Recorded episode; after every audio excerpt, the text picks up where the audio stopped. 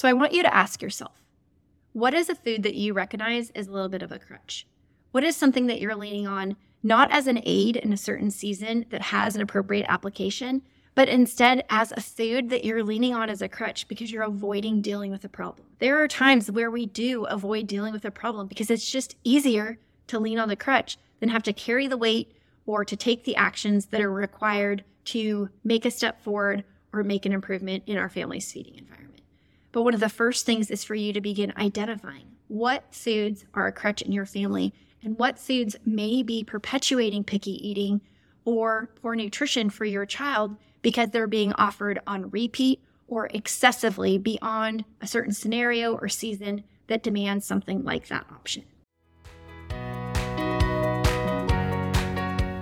Hey, Mama, I'm Ashley, and welcome to the Veggies and Virtue podcast. In this podcast, you will find simple menu ideas, kitchen organizational systems spelled out for mom life, and feeding tips and tricks that are both evidence based and grace laced. I believe that you can find flexibility when it comes to feeding your family so that you can feel calm, capable, and connected in the kitchen. As a registered dietitian and Christian mom of three myself, I want you to break free from the mealtime battles and to feel equipped while feeding your kids all day long. Pull up a stool at my kitchen counter and let me pour you a cup of coffee coffee and say a quick prayer for you. It's time to chat about the meal times, messes, moments, and ministry of motherhood.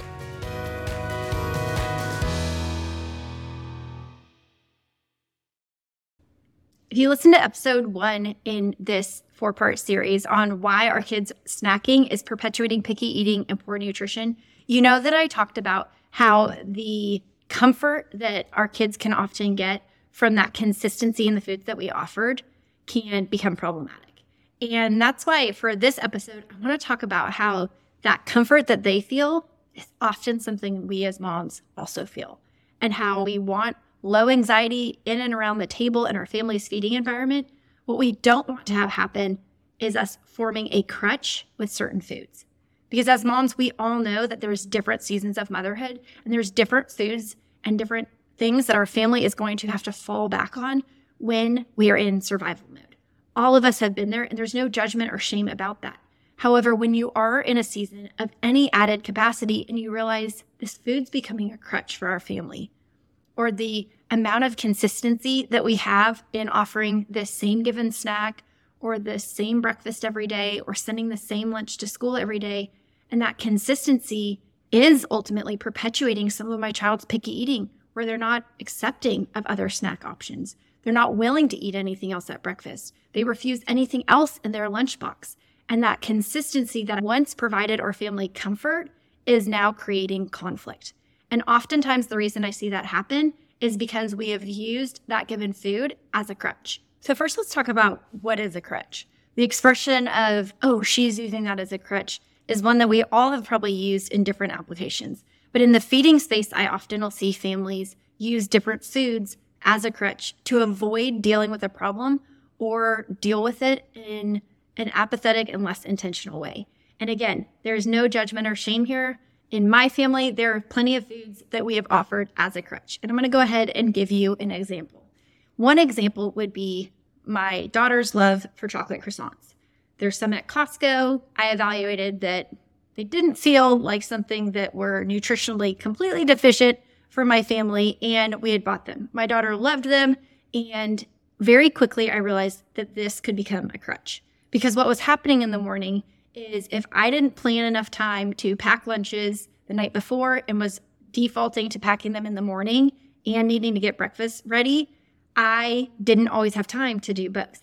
And so I would use these chocolate croissants as a crutch and in a rush offer them up to my kids.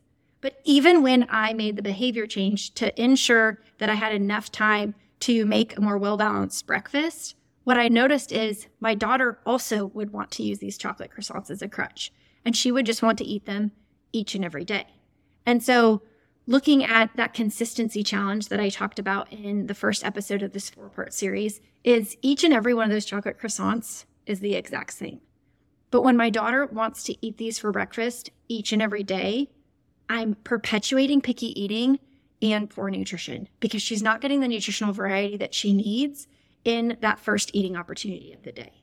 She's also not branching out and having more variations of different food. even if it was toast every morning with different toppings, at least there'd be a little bit more nutritional variety, but also variation of the foods being offered to help prevent some of those picky eating tendencies. And so in our home, I noticed these chocolate croissants can very easily become a crutch. So does that mean that I don't even buy them anymore? No, it just means that I look at these foods not as good or bad or unhealthy or healthy, but any food used as a crutch for the avoidance of taking action on our own as adults or in helping equip our kids can be problematic. And so while I still will buy these chocolate croissants that I know my daughter enjoys from time to time and offer them, I do have to be intentional that we don't use them as a crutch. So when you find a specific food becoming a crutch for your family, what can we actually do about it? One of the things that I noticed in my home, first and foremost, was on me. I'm in charge of what, when, and where food is offered. And if I was leaning on this chocolate croissant as a crutch and I was offering that as the what, before school being the when, and where often on the go as she was running out the door because we didn't have enough time in the morning, I wasn't taking intentional action about my responsibility and with my roles as a parent. If you're unfamiliar with the division of responsibility or some of the feeding roles, this is something that I spend a considerable amount of time equipping parents to better understand and apply in their own feeding relationship with their families within my Mealtimes Made Easy method. I'm going to be opening enrollment for that in mid June. If you want to go ahead and get on the wait list, you can go to mealtimesmadeeasymethod.com and click the link, and that'll take you to the wait list. But if that's not something that you're feeling proficient or confident in doing yet, and thus you're leaning on a food as a crutch, that can be something that's perpetuating your child's picky eating. And so the first thing I realized is I have to get my own role in order. And even as a dietitian mom, some seasons are crazy. Some seasons I'm staying up late working or taking care of household tasks and I'm exhausted and my morning routine is off and I didn't pack lunches the night before. I slept in later than I had wanted and I'm running out of time in the morning. And while there's seasons that that happens and there's always seasons that we need to find quick and easy staples, like in this case, a chocolate croissant, we can't expect our children's nutrition to improve or eating habits to get any better if we're not taking the first initial step as parents. So I had to address what, when, and where that food was being offered as the first primary problem. And I had to do something about it. As I mentioned, through a variety of different actions and behavior changes, I needed to recognize I needed more margin in the mornings so that I could prepare different breakfasts. Of course, there were still some mornings that we needed to rely on that chocolate croissant, and I knew it was an enjoyed option. I could offer it alongside a cup of milk buying a little bit more time at home where they could eat it and have a little bit more fueling of an option in the morning. And that was what it was. But that wasn't something that I could rely on consistently as a crutch and not expect it to have adverse outcomes. So I want you to ask yourself what is a food that you recognize as a little bit of a crutch? What is something that you're leaning on, not as an aid in a certain season that has an appropriate application, but instead as a food that you're leaning on as a crutch because you're avoiding dealing with a problem. There are times where we do avoid dealing with a problem because it's just easier to lean on the crutch than have to carry the weight or to take the actions that are required to make a step forward or make an improvement in our family's feeding environment. But one of the first things is for you to begin identifying what foods are a crutch in your family and what foods may be perpetuating picky eating or poor nutrition for your child because they're being offered on repeat or excessively beyond a certain scenario or season that demands something like that option. I mentioned in my family the example of the chocolate croissant, but of course, that's just one of many examples. There could be other things like you send your child with a Z bar each and every day for snack. Do I have anything against Z bars? No, not necessarily. But when I see families that are offering them each and every day, day after day, week after week, month after month, my concern does become that consistency of that product, that lack of variety, and that lack of variation in that food being offered, it's creating a crutch for the family because we're not seeing nutritional variety and we're seeing a propensity for picky eating to get worse because we're leaning on that food so much. Now, if you were to take a look in my pantry right now, you would see right now we do have Z bars. That's not every time, just like right now we don't have chocolate croissants, which isn't all the time. Some of these foods come and go so that we don't rely on them as a crutch. And that's one of the things I want to encourage you to think through because whether it be the chocolate croissants that I get at Costco or the Z bars that I at time buy at Costco's, I know for us as a family who shops at Costco or wholesale suppliers where we get larger packages, sometimes that's why we fall back to these crutches because we get 36 of them at a time and we don't even recognize we use them as a crutch until we need number 37. And we realize we just burned through all of that snack off- offering or that food option because our kids were wanting it each and every day or because we were leaning on it as a crutch so consistently that we burn through it and now we don't have that crutch there. My question to you is what do you do when that crutch isn't there? Because sometimes it can be healthy for us to learn to stand without that crutch, ourselves as parents and also our kids. So I encourage you when those packages run out, if not before then, if you don't feel able before while the chocolate croissants are still in the pantry or the Z bars are still sitting in the snack drawer, it may be one where when they run out, you just push pause and you just recognize it's an opportunity to not replenish immediately. Then you and your child have to learn to stand without that crutch, that chocolate croissant, that Z bar, whatever that fill in the blank food may be for your family. So after you identify what that food might be, I want you to recognize what are some of the ways that you can learn to stand without that crutch. For me, I recognized with the chocolate croissant example, I needed to set boundaries about what, when, and where food was offered so that it wasn't the expectation that that's what my daughter could grab on her way out the door each and every morning. Additionally, I recognized that because that package came in smaller packages, I could put half of them out so my daughter realized there's half of these here, but once they're gone, they're gone. And I'm not going to reintroduce that could be a crutch for another few weeks until we need that kind of a refill in here. As I mentioned, there are days, meals, snacks, and moments where we all need a crutch, myself very much included. And it's important for us to know what those crutches are so when we need it, we can look to them for that added support. However, if we only know how to stand, if we only know how to feed our family, if we only know how to offer a meal or a snack, relying on those crutches, it's going to become increasingly difficult to improve our child's eating habits and to expand the diet variety that they're willing to accept. This gets us to the final point that I want to mention. That's that sometimes the expression of using that as a crutch can be seen in a negative light. It can be seen as a state of perpetual laziness. However, if you've ever been on crutches, you know that there's a season you need them. However, there's also a season where you're doing yourself more harm than good if you continue to use them. I know when I had broken my femur and I was using crutches, there was a season where I was non weight bearing and I had to lean on those crutches. However, there was also a season where I needed to, begin developing strength again.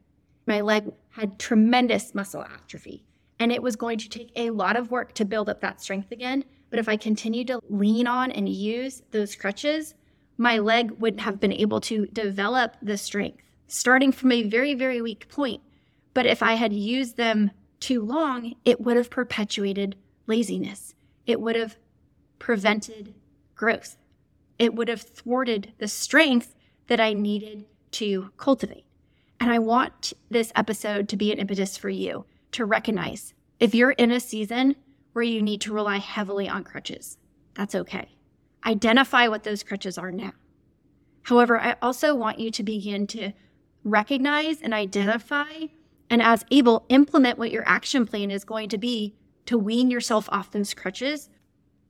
Because when the time comes for the season to pass and life to heal in a way where you can begin taking action and using the skills, the strategies, and the systems that you know will help promote a healthier foundation for feeding in your family, then you need to begin doing so.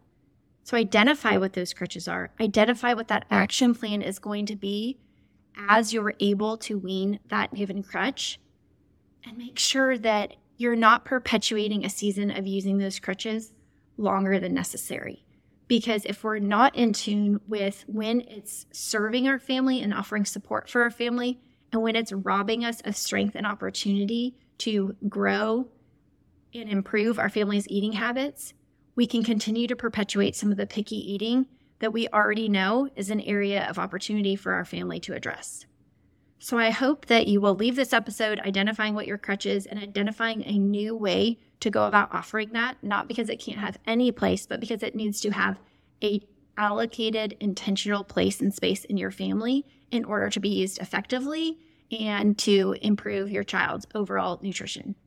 If going into summer, this is something that you want help with and you feel like the crutches that your family learned to lean on a lot during the school year is something that you're going to struggle to know how to transition off of, I want you to go to veggiesandvirtue.com forward slash work with me. That's going to give you the opportunity to get a spot on my calendar. I offer free 30 minute sessions where we can look at some of the challenges and issues that your family is facing, and we can identify an action plan so that in the coming weeks and months over summer, you know exactly what your crutches are and how you can begin to wean off them effectively. Not so that you fall on your face and don't have the strength to do what's needed, but so that you and your child and your family as a whole can be really successful in implementing these baby steps to regain strength and incorporate added variety in your feeding environment while still having an ample support system of foods that offer crutches in the seasons that you need the most.